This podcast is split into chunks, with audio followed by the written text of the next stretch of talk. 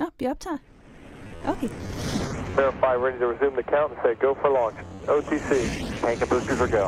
TTC, PTC is go for launch. And thank you. Velkommen til Rumsnak, en podcast om rumnationen Danmark og de danske rumaktiviteter inden for både forskning og forretning. Mit navn er Tina Ibsen. Jeg hedder Anders Høgh Nissen. Spænd selen og start nedtællingen. Vi er klar til affyring. One, zero, and liftoff. All right, uh, lift off and the clock has started. Velkommen til Rumsnak, hvor vi i dag skal zoome ind på verdens største rumteleskop. Ja, vi skal nemlig tale om det såkaldte James Webb Space Telescope, som efter planen skal opsendes næste år, og det bliver efter alt at dømme begyndelsen på en helt ny æra inden for rumteleskoper. Ja, og efter mere end 10 års forsinkelse, så øh, er det altså også snart på tide, jeg synes, at astronomerne får lidt nyt legetøj i rummet. Jeg glæder mig i hvert fald rigtig meget til, at James Webb skal opsendes. Ja, og endelig skal opsendes, kan man mm. sige. Jeg tror, der er mange, der glæder sig, og det gør også vores gæst i Rumsnak denne gang.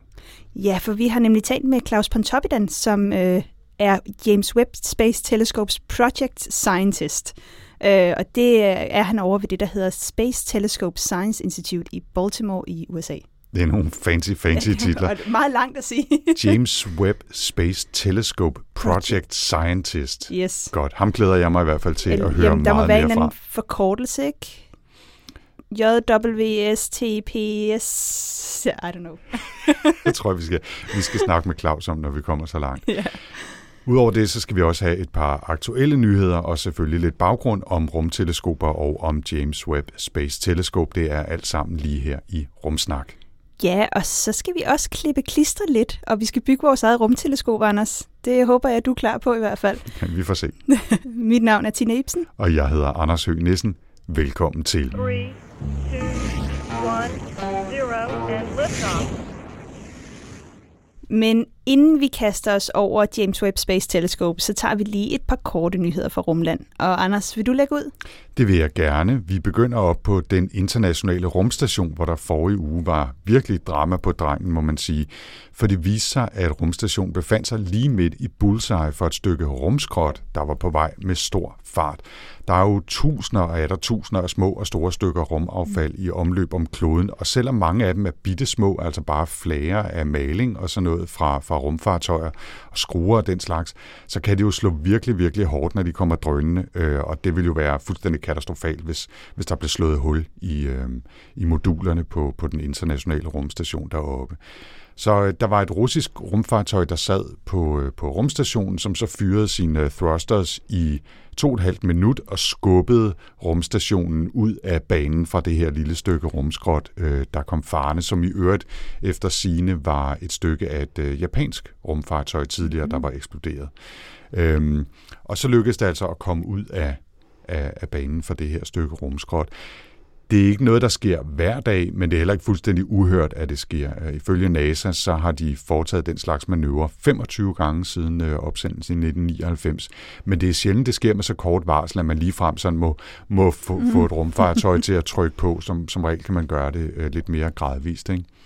For et sikkerheds skyld jo, at så flyttede hele mandskabet på ISS, der var deroppe øh, øh, der forleden, de flyttede over i det russiske modul, der er tættest på deres sådan emergency øh, fartøj, øh, så, så de kunne være kommet afsted, hvis der skulle være sket noget. Øh, NASA fortæller også, at, at der er øh, 7.600 tons rumskrot i omløb om jorden, så det er altså ikke det er ikke ufarligt at drøne rundt deroppe, fordi meget af det befinder sig i sådan cirka de samme kredsløb, ikke? og så kommer der jo garanteret meget mere derop i fremtiden med alle de satellitter, vi sender derop, og noget af det øh, går jo galt, eller mm. øh, der ryger ting af, eller et eller andet, så der kommer bare mere og mere derop. Ikke? Jo, og i det, at den her brug og smid væk kultur også er kommet til rumfart nu, jamen så ryger tingene jo ikke ned igen, eller bliver sendt derud af. De fortsætter bare i det her kredsløb. Ja. Det gør det jo endnu mere farligt. Så... Og spørgsmålet om vi engang simpelthen vil få problemer med at forlade jorden, fordi man skal igennem sådan en by af, af gammel lort, ikke, for ja. at komme, komme videre. Jamen, jeg kommer altid til at tænke på Wall-E, ja. øh, Pixar-film, hvor der virkelig har den der, det er sådan et, ja, det er ikke en, en særlig fed fremtid, hvis, øh, hvis vi ikke begynder at rydde op i rummet ja. også. Men uh, Tina, du har også en nyhed med fra den internationale rumstation. Ja, Det har jeg. Øh, fordi at øh, i de her dage, der bliver der sendt nye forsyninger op til rumstationen, og den her gang, der kan de se frem til ny fancy hudpleje, blandt andet fra Estée Lauder, Well, well. som, øh, som de skal teste her hen over efteråret, simpelthen se, om øh, deres hud kan blive friskere og lækret. Men øh, ud over det, så øh, er der på det her Cygnus øh, forsyningsfartøj også et sprit nyt rumtoilet med. Og planen er, at øh, det her rumtoilet, det skal installeres her i slutningen af oktober. Sådan et rumtoilet, Anders, Mhm. det koster 23 millioner dollars. Okay. Jeg vidste godt, VVS var dyrt, men det der det er dog en kategori for sig selv. Og det er ikke engang, fordi det sådan er massivt guld eller noget. Altså, Nej. det skulle man tænke, hvis man skal op og give så mange penge for et toilet, ikke, så, ja, så, så skulle der være et eller andet fancy over det. Et blingtoilet. Ja. Men, øh, men de mange penge er simpelthen gået til at gøre det som til et bedre design til de kvindelige besætningsmedlemmer, der er deroppe. Ja. Fordi normalt så har du, du sætter dig, og så har du en slange som mand. Det kan du ikke på samme måde som kvinde. Øh, så derfor så har de arbejdet på simpelthen at lave et bedre system til de kvindelige astronauter. Udover det, så er det, det her rumtoilet 65% mindre og 40% lettere. Og planen er så, at det her skal testes, og man vil kunne sende det til månen senere. Så det er også sådan i løbet af de næste tre år, inden de forhåbentlig fremtidige månemissioner kommer, jamen, så skal man have testet det her rumtoilet. Ja. Så, øh, så det bliver rigtig, rigtig spændende. Kan jeg tilføje et par ting? Altså for det første synes jeg bare, at vi skal vedtage at kalde det et rumlokum. Fordi det synes jeg, det er på en eller anden, der er noget, sådan noget, det ligger godt i munden, om jeg så må sige. Ikke? For det andet så læste jeg lige lidt op på lidt flere detaljer om det her øh, rumlokum. Ikke? Øhm, de, har, de har 3D-printet en titanium øh, sådan ventilator, mm. Som skal hjælpe med at suge lad os bare sige det som det er, pisse og lort, Mm. ned i, i det her rumlokum. Ikke? Ja. Øh, det, altså, det er jo fantastisk, at det kan lade sig gøre, og at det er så højteknologisk at bygge det her øh, rumlokum. Og så er det også øh, lavet sådan, at det starter automatisk, fordi åbenbart med det gamle, der er deroppe, der skal man selv... lige tænde det. Ja. og det er jo slet alt andet lige... Måske kunne man komme til at glemme det, ikke? Ja. Og, og så er det ikke så godt deroppe i, i, øh, i vægtløs tilstand, tænker jeg. Nej, med- der har man jo ikke tyngdekraften til at hjælpe en med. Og, øh, det, få og tingene derfor er den her øh, ventilator øh, med sugekraft, øh, Mm. jo, man sætter sig basalt set jo på en, øh, en støvsuger, ikke? Ja. som så ikke øh, suger støv, men alt muligt andet. Mm. Det andet, jeg vil sige, det var fordi, du sagde det der med at uh, teste. Altså, de skal jo teste det op i tre år, for det så eventuelt kan blive brugt på månen, og måske Mm. endda også øh, være, være grundstenen til et, et, Mars-rumlokum, mm. who knows. Men uh, det er jo også blevet testet nede på jorden, ikke? og det fik mig bare til at tænke på, at det ikke altid er lige glamourøst at være astronaut eller arbejde i NASA, altså være den, der skal teste sådan en støvsuger, man Nej, sætter er sig på for at tisse. ikke? her, Altså, så det var, nogle gange så er jeg glad for, at jeg sidder her i studiet Mm. mm. og laver rumsnak og ikke arbejder på NASA. Det må man sige. Men øh, noget af det, som den, det også skulle være bedre til det her øh, rumlokum, lad os Mhm. sige det, Mhm. øh, det er også, at det øh, den her øh, fan, der ligger øh, og er med til at, at separere det hele, det gør også, at man kan genanvende meget mere den væske, øh, der kommer ud. Og det er jo det, altså, som astronauterne plejer at sige, den kaffe, de drak i går, er den, de drikker i dag, og den, de drikker i morgen, fordi at tis bliver renset og genanvendt. Mm. Så øh, ja, Kan jeg lige i den forbindelse øh, bare lave en lille note her og sige, at der på Netflix jo for tiden kører en serie, der hedder Away, øh, om en Mars-mission, der var tre år øh, som en, med en international besætning, som man mm. så følger samtidig med, at man følger dem, der er tilbage på jorden, og det er faktisk næsten mere en dramaserie, end en, det er en rumserie nogle gange, men det fungerer faktisk godt, selvom den er sådan relativt stille. Det er ikke noget med store flashy effekter og sådan noget øh, hele tiden.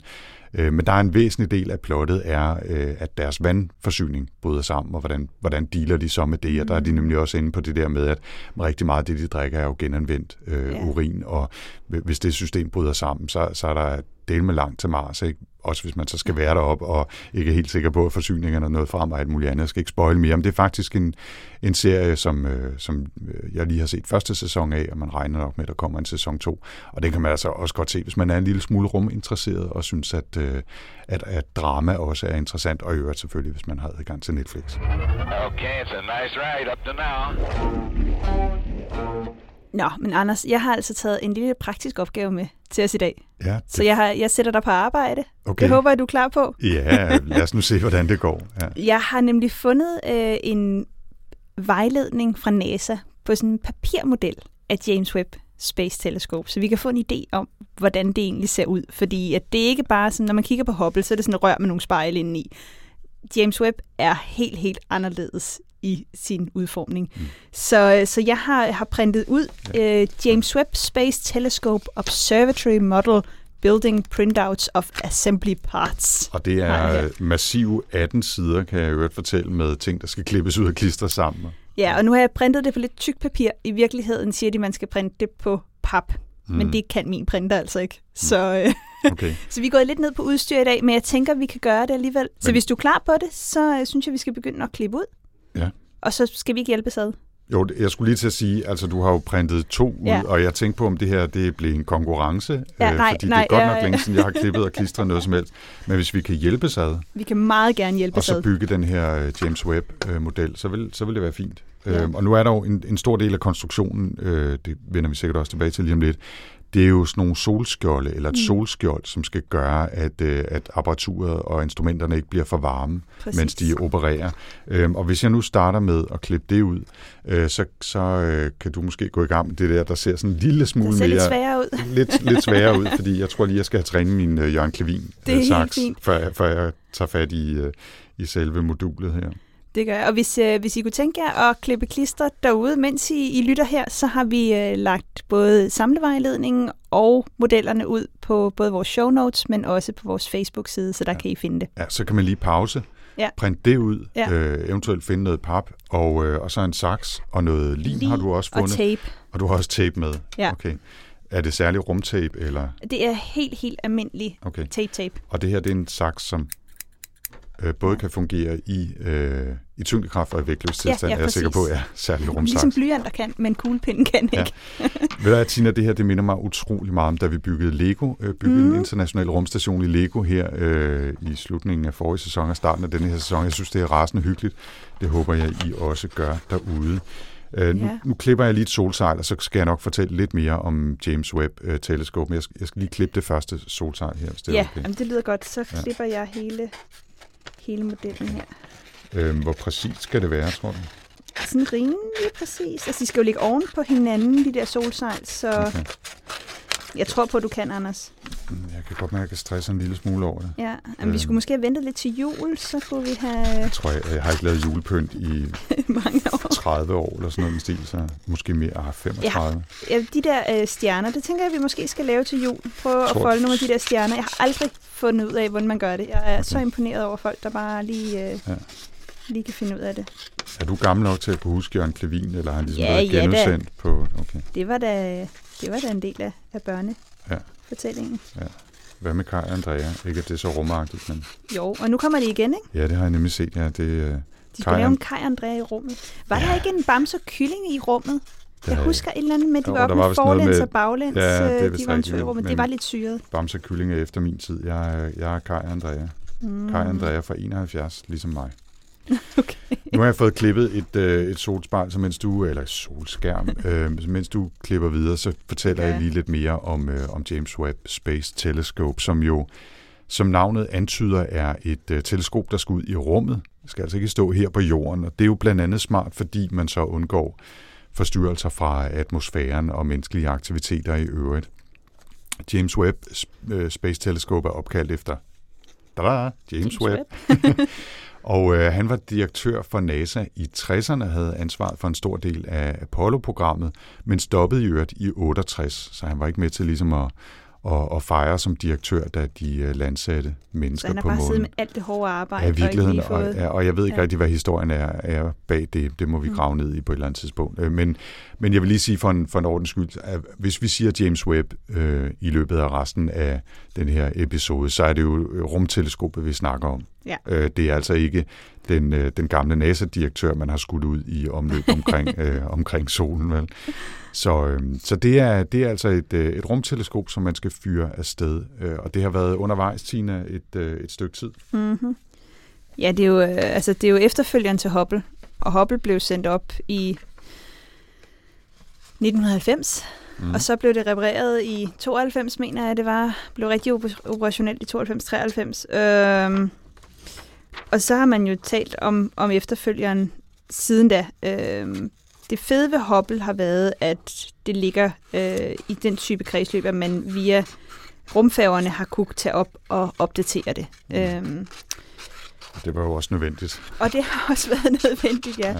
ja. Øhm, så, så derfor så øhm, har vi altså ventet rigtig, rigtig længe på den næste. De første planer stammer helt tilbage fra 1996, men har været revideret rigtig, rigtig mange gange. Øhm, Problemet er også hos NASA, at hver gang der kommer en ny præsident, så bliver der indsat en ny direktør for NASA, der bliver nye budgetter og sådan nogle ting. Så det vil sige, at det har været sådan revideret og ændret så mange gange, at, øh, at, at jamen, de har ikke rigtig kunne finde den her plan, og så bare forfølge den. Det har skulle ændres hele tiden. Der var på et tidspunkt, hvor de simpelthen øh, sagde, at der kommer ikke et budget til det, så vi ja. bliver nødt til at droppe det. Ikke? Og så jo, fandt de så alligevel de der... Nej, men det, det var jo så der, hvor at astronomer verden over gik i, øh, i protest. Altså, det ja, var helt ja, vildt. Ja. Øhm, men øh, så fandt de jo så pengene til sidst alligevel. Øhm, og lige nu hedder budgettet øh, knap 9 milliarder dollars. Det så det er også en slags penge, ja. ja. Men øh, James Webb kommer til at ligge i et Lagrange-punkt, og det er sådan et lige, tyngde ligevægtspunkt, kan man sige. Det er der fire af omkring vores planet. L1, L2, L3 og L4 kalder man det. L1 ligger lige mellem øh, jorden og solen, så den ligger faktisk der, hvor at solen trækker lige så meget i øh, det her punkt, som jorden gør. Mm. Så den ligger halvanden øh, millioner kilometer i retning mod solen, og så kan det ligge stabilt der. Lagrange punkt 2 ligger så på den anden side, øh, i jordens skygge hele tiden. Også de her halvanden millioner kilometer væk. Og det vil sige, at James Webb kommer hele tiden til at ligge i skygge fra solen. Og det er rigtig vigtigt at gøre. Øh, og det kommer vi lidt tilbage til, hvorfor. Men øh, det kommer til at tage cirka en måned at flyve derud. Men i det, det kommer til at ligge i det her Lagrange-punkt, så vil det ikke være muligt at reparere James Webb-teleskopet, ligesom man har gjort med Hubble. Nej, for også fordi det ligger så langt væk, ikke? Det ligger så langt væk, ja. og det er ikke i kredsløb om jorden. Så det vil sige, du, du kan ikke på samme måde tage en tur op og så komme ned igen. Nej, det er så, en, en indgangsfornøjelse. Det er det nemlig. Øhm, det er faktisk ikke det første rumobservatorium, vi sender derud. Der har ligget det, der hedder Herschel Space mm. Telescope og, øh, og også Planck Space Observatory øh, fra cirka 2009 til 2013, hvor de så ikke længere var, var funktionelle. Og der har man altså gjort det, at man har sørget for, at de så er røget ind i andre baner bagefter, fordi øh, man har godt vidst, at det var mm. et, et vigtigt punkt og et, et godt punkt at sende fremtidige missioner afsted til, ligesom man nu altså har planer om at gøre med James Webb. Øh, så, så man vil helst ikke risikere, når det nu det er så svært at komme ud og, og reparere, at man så kommer til at fylde det op, eller de risikerer at ramme ind i hinanden, eller forstyrre hinanden på, på, på, på nogen måder. Ikke? Som vi, øh, som vi sagde øh, tidligere, så er det jo altså meningen, at det skal afløse Hubble, og det tror jeg, der er rigtig mange, der glæder sig til. Og, og man regner med, at der kommer en masse nye spændende observationer ud af det, både fordi det kommer til at ligge derude, hvor det skal, i L2, Lagrange-punktet, men også fordi det kommer til at have nogle særlige instrumenter med, som kan lave nogle særlige observationer, Tina. Ja, altså så, øh, så James Webb skal, øh, skal observere i infrarød stråling. Og det er også derfor, at øh, man lægger det der, fordi man vil helst ikke have varmen fra solen. Øh, og det er derfor også, Anders, at du sidder og klipper ja, ja. Øh, solskjold ud. Jeg er gang med fordi, nummer tre her. ja. Ja, øh, fordi man vil gerne blokere alt lyset fra solen. Det er sådan, at øh, når vi snakker om lys og observationer af lys fra universet, jamen, øh, så hvis vi kigger på det, vi kalder det elektromagnetiske spektrum, som egentlig er alt lys, så kan vi mennesker se en lille smule, smule af det. Og det er det, som vi kalder for det synlige lys. Mm. Øh, så lys kan man se som sådan nogle bølger, Øh, og længden på bølgerne bestemmer farven af lyset, eller typen af lyset. Så de korteste bølger, det er sådan noget som gammastråling, røntgenstråling, øh, ultraviolet stråling. Så kommer det synlige lys, vi kan se, og så kommer det infrarøde, så har vi mikrobølgestråling og radiobølgestråling og sådan nogle ting. Og vi kan altså kun se lige den, den midterste lille bitte del af, af lysspektret. Men der foregår rigtig mange spændende ting, som vi kan se i blandt andet sådan noget som infrarød stråling. Og derfor så, øh, så skal James Webb observere i det her infrarøde. Hubble har faktisk kunne observere en lille smule det, man kalder near infrared, så det er sådan næsten lige på den anden side af det, vi kan se. Mm. Øh, og det kan de fleste kameraer faktisk også, men man har filtre, øh, som, som filtrerer både den meste UV-strålingen og øh, det infrarøde stråling væk. Øh, og jeg har hørt, hvis man øh, ikke er bange for at smadre sit kamera, så kan man fjerne de her filtre, og så kan man lige pludselig se både infrarød og UV-stråling. Okay. Så det, det er meget cool. Men det gør man altså på eget ansvar, vil jeg lige sige. Det gør man på eget ansvar, ja. ja, det, ja. Øh, derfra lægger vi også et hvert ansvar her i Rumsnak. Ja. Men det der er, det er, at når, øh, når man vil se langt ud i universet, så er det sådan, at vores univers det udvider sig. Når det her lys bliver udsendt, og det rejser igennem et univers, der udvider sig, så bliver lyset strukket ud. Og når det bliver strukket ud, så bliver bølgerne længere, og det vil sige, at lyset bliver mere rødt. Mm. Og det vil sige, at hvis vi vil se nogle af de ting, der ligger rigtig langt væk, har rejst igennem meget af et, det udvidende univers, jamen så bliver vi nødt til at kunne se på de røde bølger. Det er simpelthen sådan noget som det infrarøde spektrum. Øh, og derfor så bliver det rigtig, rigtig spændende med James Webb, fordi det vil give os mulighed for at se noget af det allertidligste i universet, noget af det, der ligger allerlængst væk, som er blevet allermest rødforskudt, som vi kalder det. Mm. Øhm, så det vil måske være muligt at se nogle af de første galakser. Altså, jeg, jeg, jeg glæder mig til at, at få resultater derfra. Det er jeg sikker på, at der er mange rundt omkring på kloden, der også gør. Tina, nu, øh, nu sidder vi jo og klipper i den her model, ikke? og mm. du er mm. allerede gået i gang med at folde øh, et eller andet modul, som jeg ikke rigtig ved, hvad er. Øh, jeg, jeg er sådan lidt, det er sådan kassen. skammer mig lidt over, hvor, hvor upræcist jeg har fået klippet de her solskjold, men det, det behøver vi jo ikke øh, gå, gå dybere ned i. Øh, den, den vir, det virkelige James Webb er jo en anelse større end den model, vi sidder og snakker om her, hvor, hvor, hvor solskjoldet er cirka en, en hånds længde, ikke? så en, en 15-18 cm eller noget af den stil. Øhm, men, men det rigtige James Webb, det har jo et kæmpestort spejl, som skal, som skal ops, opsnappe lys ude fra universet, og det er øh, sammensat af 18 sekskantede mindre guldspejle i virkeligheden. Øhm, hver af de her 18 guldspejle måler 132 cm i diameter, og når de så bliver sat sammen til et større spejl, som jo så har sådan lidt en uregelmæssig øh, omkreds, øh, så giver det et spejl på cirka 6,5 meter i diameter. Hubbles spejl til sammenligning var 2,4 meter i diameter, så det er altså væsentligt større.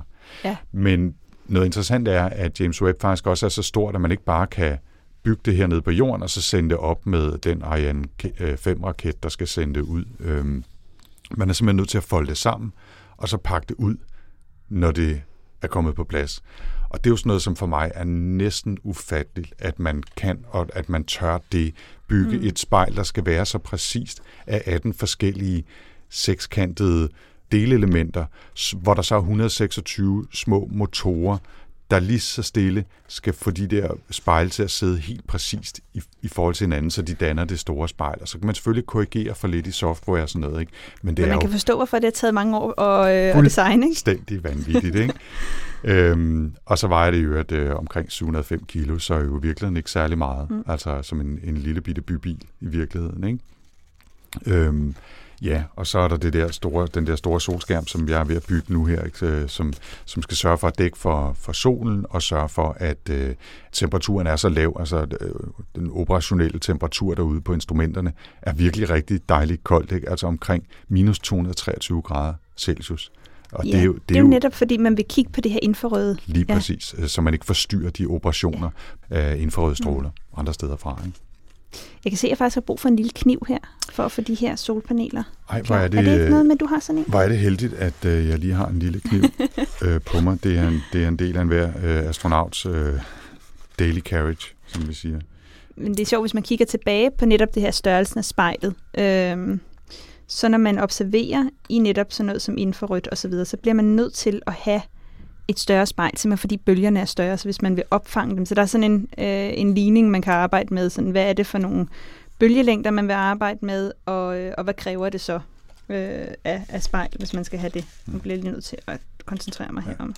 Men uh, jeg skulle Tina, have samlet den først. Mens du sidder og prøver at lade være med at skære dig selv i fingrene, skal vi så ikke øh, stille om til nogen, der kan fortælle meget mere om arbejdet med James Webb Space Telescope. Lad os gøre det. Vi har øh, fået kontakt til Claus Pontoppidan, som er astronom ved Space Telescope Science Institute over i Baltimore i USA, og som ved en hel masse om James Webb Space Telescope, og som vi fangede forleden på en forbindelse via det store internet. Jeg arbejder med rumteleskoper, og men jeg er også meget interesseret i, i astrokemi og livets byggesten, og hvordan solsystemet blev dannet, og hvordan andre planetsystemer bliver dannet. Hvad bragte dig øh, først til Holland og, og siden til USA? Var det din interesse i rumteleskoper, eller var det noget andet, der, der hæv? Ja, men jeg vil altid gerne ville være astronom. Jeg har jo altså for barnsben øh, altid læst meget om, om astronomi, men især øh, rumteleskoper. Og jeg var meget bekendt med Hubble-rumteleskopet for eksempel og jeg arbejdede lidt med det også som, som, som forsker. Øh, så jeg vidste altid, at jeg nok gerne ville til USA, og før eller senere. Og så var jeg så heldig fra, fra Holland, at jeg fik muligheden for at tage til Caltech i Kalifornien og arbejde der med mere med forskning i, øh, øh, der, der brugte rumteleskoper. Spitzer øh, rumteleskopet især. Øh, og så var jeg der i, i 4-5 år, og så fik jeg så muligheden for at komme til, øh, til Baltimore, til Space Telescope Science Institute, um, som er dem, som, som kører Hubble, som har kørt det i nu lidt mere end 30 år. De vil lige have 30 års jubilæum på det. Men også mange andre rumteleskoper. Så det var sådan en fantastisk mulighed, at jeg rent faktisk kunne komme til at arbejde for det. Um, og arbejde med, med NASA's uh, missioner. Nu skal vi jo snakke øh, især om James Webb Space Telescope i dag, men øh, nu fortæller du, Claus, om din fascination af rumteleskoper. Kan du ikke lige for, fortælle, hvad det egentlig er, og hvorfor det overhovedet er smart? Og så kan vi øh, øh give os i kast med James Webb bagefter mere specifikt. Der er adskillige grunde til, at et rumteleskop er en, er en god idé. Men når man observerer fra jorden, altså fra, fra jordoverfladen, øh, så er man jo altid nødt til at, at se det lys, der kommer igennem atmosfæren, og vores atmosfære er en forholdsvis tæt atmosfære, og laver mange, det forvansker øh, billedet, um, så det er ikke helt så skarpt. Også hvis man er interesseret i andre bølgelængder end lige det synlige lys. Ikke? Der er jo mange, mange andre øh, bølgelængder, som man kan lave astronomi med. Især det infrarøde, så er det meget infrarødt lys, til man ikke kommer igennem atmosfæren. Den er simpelthen ikke gennemsigtig. Øh, så man er nødt til at komme op over. Um, og så den tredje grund, som også er en meget vigtig grund, det er, at øh, hvis man gerne vil se infrarødt lys, øh, så skal det gerne være mørkt i det infrarøde. Og hvad det vil sige, det er, at, at alting, der har en sådan stuetemperatur, det lyser meget, meget klart i det infrarøde. Så jeg har, jeg har lavet en, en del observationer med, fra, fra jorden og, øh, i det infrarøde, men det er, det er næsten ligesom at, at prøve at observere øh, i, midt på dagen. Og, så det er klart, at det, det er ikke så godt, og man kan ikke se så meget. Så når man kommer ud i rummet, um, så kan man gøre teleskopet koldt. Og det at gøre det koldt, det betyder, at øh, teleskopet selv ikke lyser mere i infrarødet. Um, øhm, så, og der er ikke andre måder rigtig at gøre det på. Man er nødt til at komme ud i rummet. Så, så der er meget, meget sådan, mange, mange ting at finde ud af ude i, øh, øh ude i verdensrummet, øh, som man simpelthen ikke kan uden et rumteleskop. Det er derfor, vi gør det. Og nu øh, er det her nye James Webb Space Telescope jo netop et infrarødt teleskop, som skal sendes ud i rummet. Vil du ikke forklare lidt om, om hvad det er for en teleskop, og, og hvad det er, at det øh, vil kunne, når det bliver sendt op? Jo, um, så det er James Webb rumteleskopet, det er NASA's næste flagskibsteleskop, som de kalder det. Så det er en af de helt store, en helt store klasse. De, øh, de, der er jo mange andre teleskoper, som er noget mindre. Øhm, øh, så de mindre teleskoper, det kan man gøre, dem kan man flyve med lidt mere ofte. Um, men, men de store flagskibsteleskoper, det sker ret sjældent. Um, så der er årtier imellem. Uh, og det er et stort arbejde at få dem, få dem lavet. Så der er meget, meget ny teknologi i James Webb. Så, det, så der har været kolde teleskop, rumteleskoper før, der har været øh, forholdsvis store rumteleskoper før, ikke helt så store som James Webb. Uh, men der har aldrig nogensinde været et rumteleskop, der er så stort og så koldt. Uh, så det bliver meget, meget, meget følsomt. Og 100 til 1000 gange mere følsomt end noget, der er lavet før uh, i, i det infrarøde. Så det bliver meget spændende. Så, så en masse ny teknologi, uh, uh, som, som, som aldrig er lavet før, som aldrig er gjort før. Men som sagt, så er, det, så er det et kompliceret teleskop. Der er mange ting, som aldrig, meget, meget teknologi, som ikke har været lavet før. Så vi skal være helt sikre på, at, øh, at det hele det fungerer. Og det indebærer en hel masse tests øh, her på jorden, ikke? hvor vi, vi, øh, vi udfolder solsejlet, øh, er helt sikre på, at alle, alle de processer, øh, som skal gøre det, de fungerer fejlfrit. Så folder vi det ind igen, så folder vi det ud igen. Um, og det, det, har taget, det har taget lang tid, um, og der har været nogle ting, som skulle, skulle fikses, ikke? hvor man laver testen. Ikke? Det er jo den grund til, man, det er jo grunden til, at man laver testen, det er jo at finde ud af, er det nu helt rigtigt? Går det? Og så nogle gange så finder man ud af, at det gør det ikke, vi skal nok lige, lige justere den her, den her ting her, så tager det lige lidt, så tager lidt ekstra tid. Det var meningen, at vi, vi skulle sendes op um, uh, her til næste forår, men så fik vi jo coronavirusen. Og det er jo klart, at så blev det hele, det, det blev lukket ned, og de skulle Uh, de skulle lave nogle nye, hel masse nye procedurer, som, som gjorde det sikkert, at dem, der arbejdede på teleskopet, de, uh, de kunne gøre det på en sikker måde øh, med hensyn til corona. Uh, og så det, det gav os endnu en forsinkelse på seks måneder.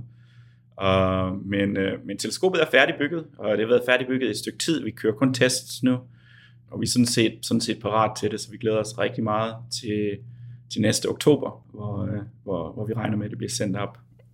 Claus, når øh, James Webb så er sendt op, og øh, det er ude i rummet, hvad, hvad er så den proces, der foregår efter? Hvad kommer der til at ske? Ja, det, så det, det, fordi at teleskopet det er et teleskop, som skal udfoldes, så er det jo en lang kompliceret proces at rent faktisk gøre det. Uh, så når det først bliver sendt op, um, så en af, de, uh, en af de første vigtige ting, der sker, det er at udfolde solsejlet. Og den næste ting, der sker, det er, at vi skal udfolde selve spejlet. Um, og hvis I kan huske, så, så spejlet er segmenteret spejl.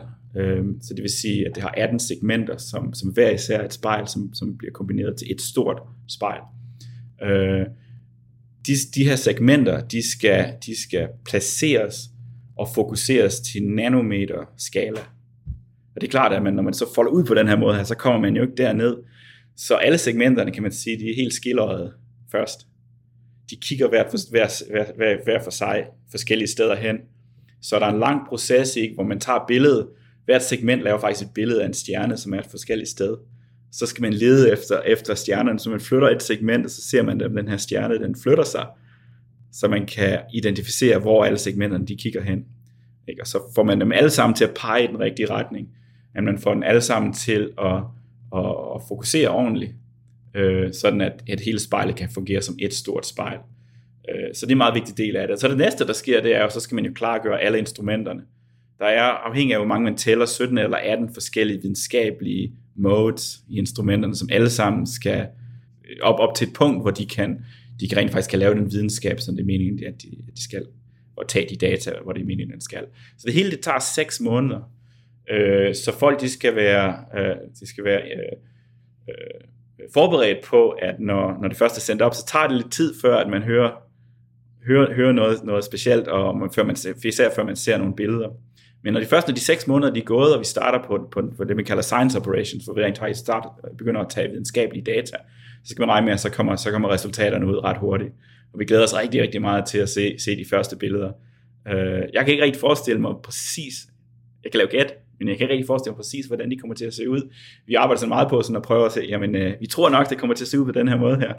Men, øh, men vi bliver altid overrasket, så, så det glæder mig rigtig meget til at, at, at sidde, ved, sidde ved en skærm og, og kigge på, øh, hvordan, hvordan det foregår.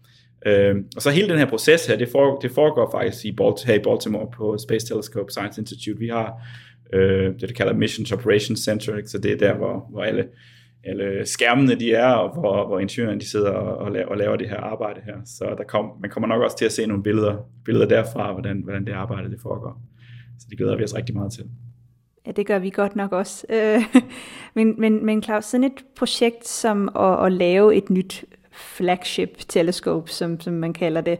Det er jo sådan et stort internationalt projekt. Hvordan foregår så noget rent praktisk i et samarbejde, indtil man når til det færdige teleskop, som man kan sende op med en raket?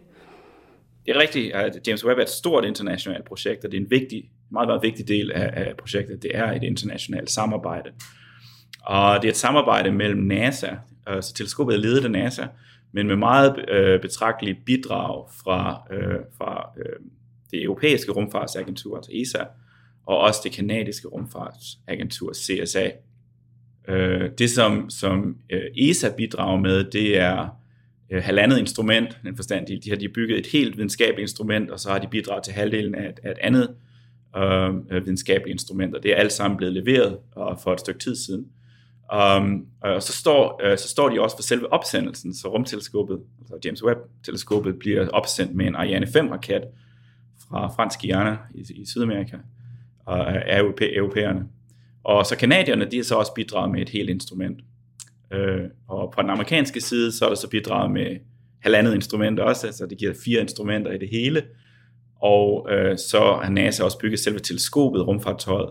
Og det, som de også gør, det er, at øh, de sørger for operationen af, af observatoriet, når det, når, det er, når, det, når det kører og tager data og tager billeder osv. Øh, og det er faktisk der, hvor jeg kommer ind i billedet af, fordi jeg, jeg er ansvarlig for meget af, af, af operationerne af det. Det er det, som vi gør på Space Telescope. Det er, at når, når det først bliver opsendt, så er det også der opererer det. Um, så, så ja, så på, på international plan er det meget, meget vigtigt. Og det gør så også, at, at det er muligt for os at tilbyde teleskopet til, til alle i verden, og teleskoptid. Øhm, alle hver kan, kan ansøge om, om tid til at bruge teleskopet, når det først kører.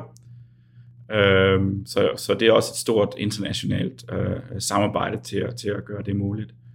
Øhm, vi har på, på Space Telescope, um, vi har øh, udsendte medarbejdere fra ESA og fra, fra, fra Canada, som vi arbejder tæt sammen med, som vi simpelthen er sort of embedded i vores, i vores teams.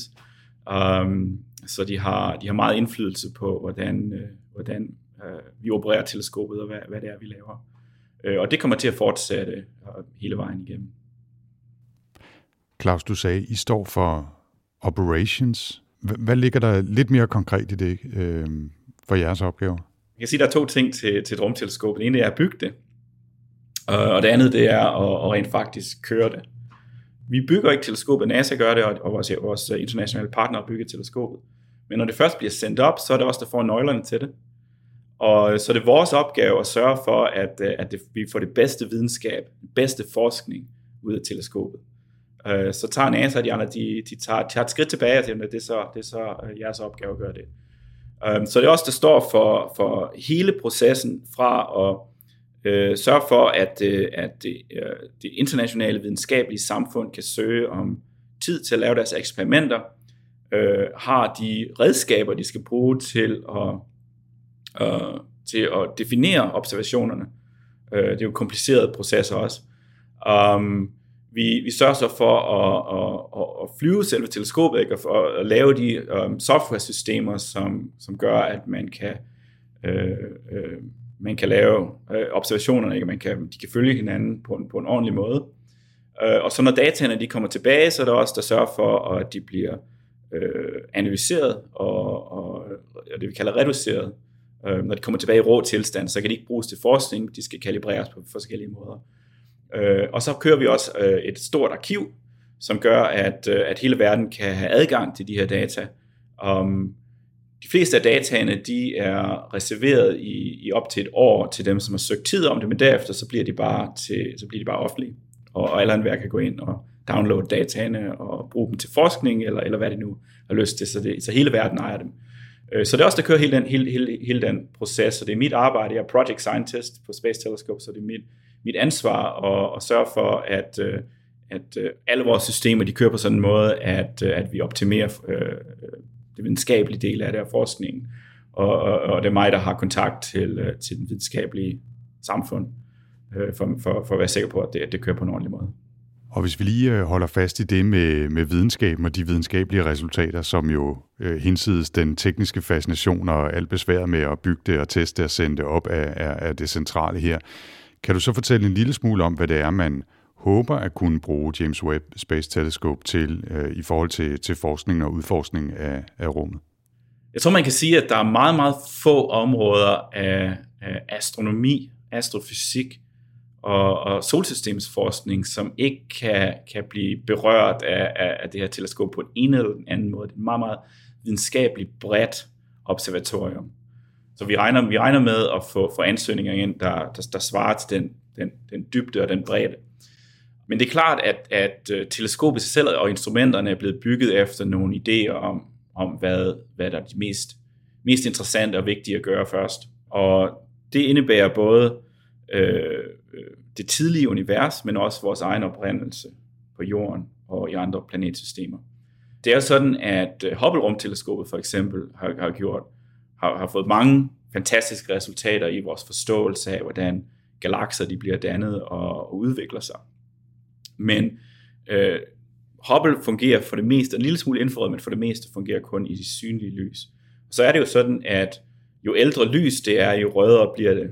Øh, og det er jo fordi, at når lyset det bliver udsendt fra, fra en tidlig galakse, så men når lyset det bevæger sig igennem universet, fordi universet det udvider sig, så udvider lyset sig sammen med det, det, det, det strækker lyset og bølgelængden bliver længere og længere, så jo ældre lyset er, jo rødere er det. Og på et eller andet tidspunkt, øh, så bliver lyset for rødt til, at Hubble kan se det, så man brug for et infrarødt teleskop. Det vil sige, at der er en horisont, der er en grænse for, hvor langt tilbage i tiden Hubble kan se øh, galakser. Og det, det er en vist i lang, lang tid, og det er jo derfor først, at man tænker, at vi er nødt til at have et, infrarødt, et stort infrarødt teleskop, som kan følge op på Hubble, fordi vi simpelthen vi kan ikke se langt nok tilbage til at se, hvordan galakser bliver dannet. Så det er det, det James Webb kan gøre. Den kan simpelthen, den er, den er følsom nok og infrarød nok til, at den kan se de første galakser. Uh, og det er klart, at man har alle mulige teoretiske idéer om, uh, hvordan det, hvordan, hvad, hvad der sker i, på det, i det meget tidlige univers. Uh, men der er aldrig nogen, der har set det før, uh, på grund af, af den her begrænsning af Hubble. Uh, så det, det er en af de første ting, der kommer til at ske. Vi tager nogle dybe billeder, og vi kan også tage dybe spektre af de første galakser, og simpelthen se, hvordan, hvordan de bliver dannet først. Det var så, det var så allerede midt i 90'erne, man tænkte i de her, i de her baner. Men så senere hen i 1995, der blev den første exoplanet jo op, opdaget. Øh, og det tog lidt tid til, at man, man fandt ud af, at, at, at, at, at, at praktisk talt alle stjerner har mindst en planet omkring sig, og sikkert mange flere. Øh, og så kigger man jo på James Webb, sådan noget som James Webb, og siger, ah, men, øh, sådan et stort teleskop i rummet, det må jo kunne gøre nogle fantastiske ting for exoplanet. og det kan det så også. Um, så, så forholdsvis sent i processen, der, der blev faktisk lavet nogle, nogle ret fundamentale ændringer på, hvordan teleskopet det, det, øh, det fungerede, og især i instrumenterne, uh, sådan at det kunne observere eksoplaneter. Uh, så James Webb er ikke et teleskop, der opdager nye planeter. Der er andre teleskoper, der kan gøre det, der, uh, både på den amerikanske side og europæiske side, der er for forskellige uh, rumteleskoper, som har til opgave at finde en hel masse planeter. Det, som James Webb kan gøre, det er, at den kan følge op, når man har fundet en planet, og så kan det tage et spektrum af den planet og finde ud af, hvad dens atmosfære består af. Så man kan simpelthen kigge på, uh, er, der, er, der, er der vand i atmosfæren, er der, er der uh, hvilke andre former for, for, former for kemiske uh, forbindelser er der. Ligner atmosfæren noget, der er på jorden, eller, eller er det, er det, ser det noget anderledes ud? Og man kan endda i nogle tilfælde måle temperaturen af planeten, som også er vigtigt. Jo. Så hvis man er interesseret i, uh, hvor, hvor mange planeter der sådan har mulighed for liv, Øh, så er det klart, så kigger man efter planeter, som sådan har stuetemperatur, som har nogle, måske de rigtige forbindelser i atmosfæren. Så, øh, så det er faktisk første gang, at man sådan rent faktisk direkte har mulighed for at kunne kigge efter øh, øh, forbindelser, som, som har relation til liv øh, på andre planeter uden for vores eget solsystem. Det er udfordrende at gøre selv, selv med James Webb, men vi første gang, så har vi muligheden for det. Og selvom, selvom øh, man ikke kommer ned sådan i helt små jordlignende planeter, så er der massevis af planeter derude, som er, som er lidt større og lidt, lidt nemmere at observere. Øh, så dem kommer vi til at lære en hel masse om. Så vi, vi regner med at få, få meget, meget mere viden om, hvordan planeter typisk øh, bliver dannet, og, og hvad deres sammensætning er. Øh, så de, dem er de, de, de to store temaer videnskabeligt, vi regner med, der vil være for James Webb. Øh, dertil så, så er der det, som vi kalder Discovery Space, som, som vi snakkede om tidligere, ikke? fordi det er stort, koldt, infrarødt teleskop, så det er 100-1000 gange mere følsomt øh, i, i nogle sammenhæng end noget, noget som helst, der er gjort før. Øh, så igen, så det er lidt ligesom at, en opdagelsesrejse. Øh, man krydser, krydser oceanet og finder et nyt kontinent. Vi aner ikke, hvad der, hvad der er der. Men, men vi er ret sikre på, at der kommer til at blive noget spændende. Så det er faktisk det, jeg glæder mig lidt mest til. Det er, er bare at kigge og så se opdage noget. Og se noget nyt for første gang. Øh, ja, det er en fantastisk fornemmelse. Inden for et år, cirka, Claus, så, så ryger James Webb op, og vi får forhåbentlig en masse nye interessante observationer og en masse ny viden om vores univers. Og det, jeg glæder du dig til, det gør jeg godt nok også. Men, men hvad så? Hvad så derefter? Hvor længe øh, kan James Webb, er, er den sat til at observere og leve, og, og hvad så næste skridt? Er I allerede gået i gang med at planlægge det? Ja, ja, det er man jo, fordi vi ved jo, at, at det tager lang tid at, at, fra, fra, fra begyndelsen til ende at, at køre sådan en stor mission. Øh, så James Webb øh, har en sådan en, en ingeniørmæssig øh, øh, dimension, at det skal, det skal fungere i mindst fem år, øh, efter vi er færdige med, øh, med igangsættelsen. Altså der, der, når det først bliver opsendt, så, så går der seks måneder, mens, vi, mens teleskopet bliver udfoldet og gjort klar til videnskabelig brug, så derefter så er der mindst fem år. Øh, det er sådan en meget konservativ grænse. Øh, Øh, så vi regner med, at der vil være betydeligt mere end fem år og med en lille smule, med en lille smule held. Det er bare, at, at instrumenterne, de, alle, de, alle de bevægelige dele i det, er ikke garanteret til at fungere i mere end fem år. Øh, det, som virkelig kommer til at begrænse øh, dens øh, observatoriets livstid, og det er brændstof. Fordi den ligger ude i, i L2, som er lidt et, øh, et ustabilt område, så er vi nødt til at, at, øhm, at affyre raketterne på observatoriet en gang imellem, for at være sikker på, at det ikke driver væk. Ellers så vil det, hvis man ikke gjorde noget, så vil det, så vil det drive væk fra, det, fra den position. Som det er i L2 i øjeblikket, så følger den bare jorden rundt om solen. Og der er brændstof nok til noget mere end 10 år. Så, så vi håber på noget mere end 10 år. Det er også, øh, det er også en, en god, god slat tid. Så derefter så er vi allerede, vi er allerede ved at arbejde på det næste teleskop, om øh, NASA er og, øh, øh, og, og samarbejdspartner og også øh, Space Telescope, hvor jeg arbejder. Øh, det er det, der, hed, der, der, der, før, der, der plejede at hedde W First, nu er jeg blevet omdøbt til The Nancy Grace Roman Space Telescope.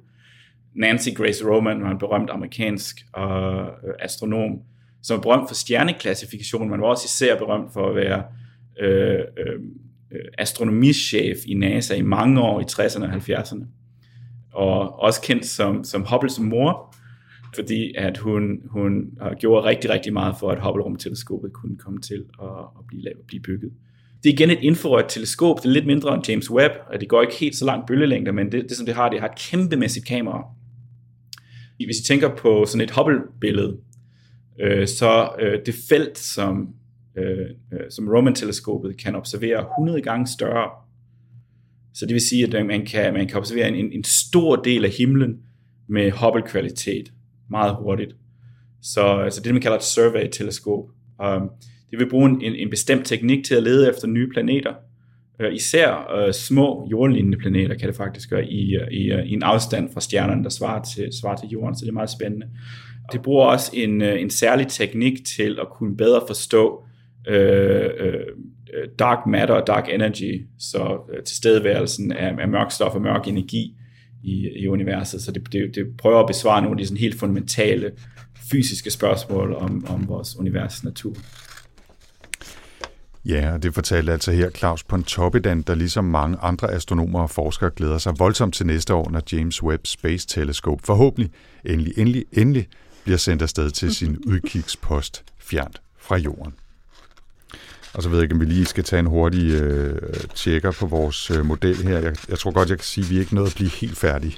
Nej, men altså, jeg har lavet noget med nogle solpaneler, Okay. som ikke er på lige at se. Nå, Det er 3D og alt muligt. den er fin. Ja, Det ligner jo noget, jeg sidder bare og klipper flade stykker papir ud med, med bitte, bitte små vinkler af noget, som jeg troede var rette linjer, så jeg er ikke sikker på, at de her solskærme kommer til at fungere optimalt. Det, det Nå, det er den at der lille knæk dernede. Ja, fordi det knækker den anden vej på de tidligere, og så er der en, der var helt lige. Jeg ved sgu ikke helt, hvad... Jeg tror, det er godt, vi ikke har sat uh, dig, Anders, til at være ingeniør på... Uh... Ja, jeg kunne teste et rumtoilet, det er cirka det øh, niveau, øh, jeg ligger på. Men har du set det næste? Det er uh, tabsene til mellem solsejlene, så det er meningen, vi skal klippe alle de her. Ja. og så skal de foldes, og så skal solsejlene sættes oven på hinanden. Ja, jeg kan, se, små. jeg kan se, at det er noget, som nogen med, øh, med mindre fingre end mig øh, vil være meget bedre at tage sig øh, af. Jeg tror, vi, jeg tror, vi øh, bliver nødt til at sige, ligesom øh, da vi byggede Lego-modeller, at øh, vi nok ikke bliver færdige lige første hug her. Nej, det... Uh... Men, øh, men det kan jo være, at man sidder derude og tænker, at man er blevet færdig, så må man meget gerne tage et billede af det mm, og, og sende det til os. Så kan det være, at man får det vist på, øh, på vores Facebook-gruppe. Ja. Øhm, eller også så kan man bare prale af det. Øh, og så må vi se, om vi får bygget noget færdigt, som vi kan vise et, øh, et billede af. Ikke? Og altså, man kan jo forbedre, forbedre modellen her. Altså, man kunne jo, øh, man kunne jo for eksempel printe det ud i, i pap, og Det- ikke i papir. Det vil sikkert Det tror jeg være vil gøre bedre. det lidt nemmere også. Ja, ja. Nå, men med det så er, øh, mens vi sidder og klipper færdig her, rumsnak landet for denne gang. Men vi vender tilbage igen om to uger, og det er en episode, som jeg ubeskeden glæder mig ret meget til. Ja, det gør du, fordi øh, jeg har simpelthen valgt, at vi skal tale om den nye bog, du har skrevet, som handler om nordlys, Mm. og som lige i talende stund er kommet ud. Den er stadigvæk nærmest varm fra trykken. Og øh, det synes jeg simpelthen er så interessant og vigtigt, at vi øh, gør noget af, så du bliver simpelthen min gæst i Rumsnak. Det ved jeg ikke, om jeg tør, Anders. Jeg skal nok tage mig godt af dig. Det lyder godt. Ja. Så det glæder jeg mig i hvert fald til. Og i mellemtiden, hvis man vil vide mere om Rumsnak, så kan man jo finde os på Facebook, hvor Rumsnak har sin egen side, og man skal også altid huske at tjekke vores site, øh, rumsnak.dk, eller kigge i show notes til podcasten, fordi vi linker til meget mere information om det, vi har talt om i dag, altså James Webb Space Telescope. Og vi linker også til modellen her, så man kan klippe og klistre, hvis man ikke allerede er i gang. Præcis. Og hvis man har spørgsmål eller kommentarer, så kan man også altid skrive til os på Twitter eller på Facebook. På Twitter er det med hashtagget rumsnak, på Facebook er det selvfølgelig på vores side. Øh, ellers så kan man skrive til mig på Facebook hedder jeg Astrotina, og på Instagram øh, hedder jeg også Astrotina, og så endelig på Twitter er jeg at Tina underscore Ibsen. og jeg er kun på Twitter, der hedder jeg bare Anders Stade 4ND3RS, ikke noget med Astroan eller noget, men det kunne måske ja. være, være noget, jeg skulle. Jamen, Selvom, man, man bør faktisk have et Astro Jeg ved om, øh, om, om, hvad hedder det, Andreas og jeg kan komme til at slås om, hvem der får an Jamen, jeg ved, han hedder Astro Andreas. Okay, nå, så hedder så, jeg bare Astro And. Så kan du være Astro Anden, ja. ja. Men hvis man vil rent faktisk have, at øh, man får fat i mig, og jeg svarer, så er det altså snablag 4ND3RS. Og vi tager selvfølgelig altid meget gerne imod input og idéer. Husk også, hvis du synes, det har været spændende at lytte til Rumsnak, så må du meget gerne dele med familie, venner eller andre nysgerrige. Det kan jo være, at I kan lave en fælles øh, klippe-klister ja. dag, selvfølgelig, mens I holder afstand til hinanden. Ja, det er klart. Det vil også være super fornemt, hvis du har lyst til at give os nogle stjerner i Apple Podcast. Øh, vi takker uanset hvilken rating du giver, fordi alt feedback bliver modtaget med kyshånd, og det giver altså også et lille boost med ratings derinde. Rumsnak er sponsoreret af Thomas B. Tries Fond og Vidt Knudsen Fond og bliver produceret af Potlab. Jeg hedder Tina Ibsen. Og jeg hedder Anders Høgh Nissen. Tak for denne gang.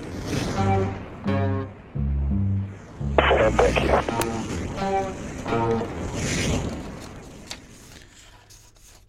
Ja, jeg fik lavet øh, fem solskjold ja. i løbet af, af den her snak, og du fik lavet en fin Space Boss, som i øvrigt ja. skal sidde her. Kan jeg se, der er markeret til, at den skal sidde her. Ah. Fint, ikke? Aha. Ja. Nu må vi se, om vi kommer videre med det. Ja.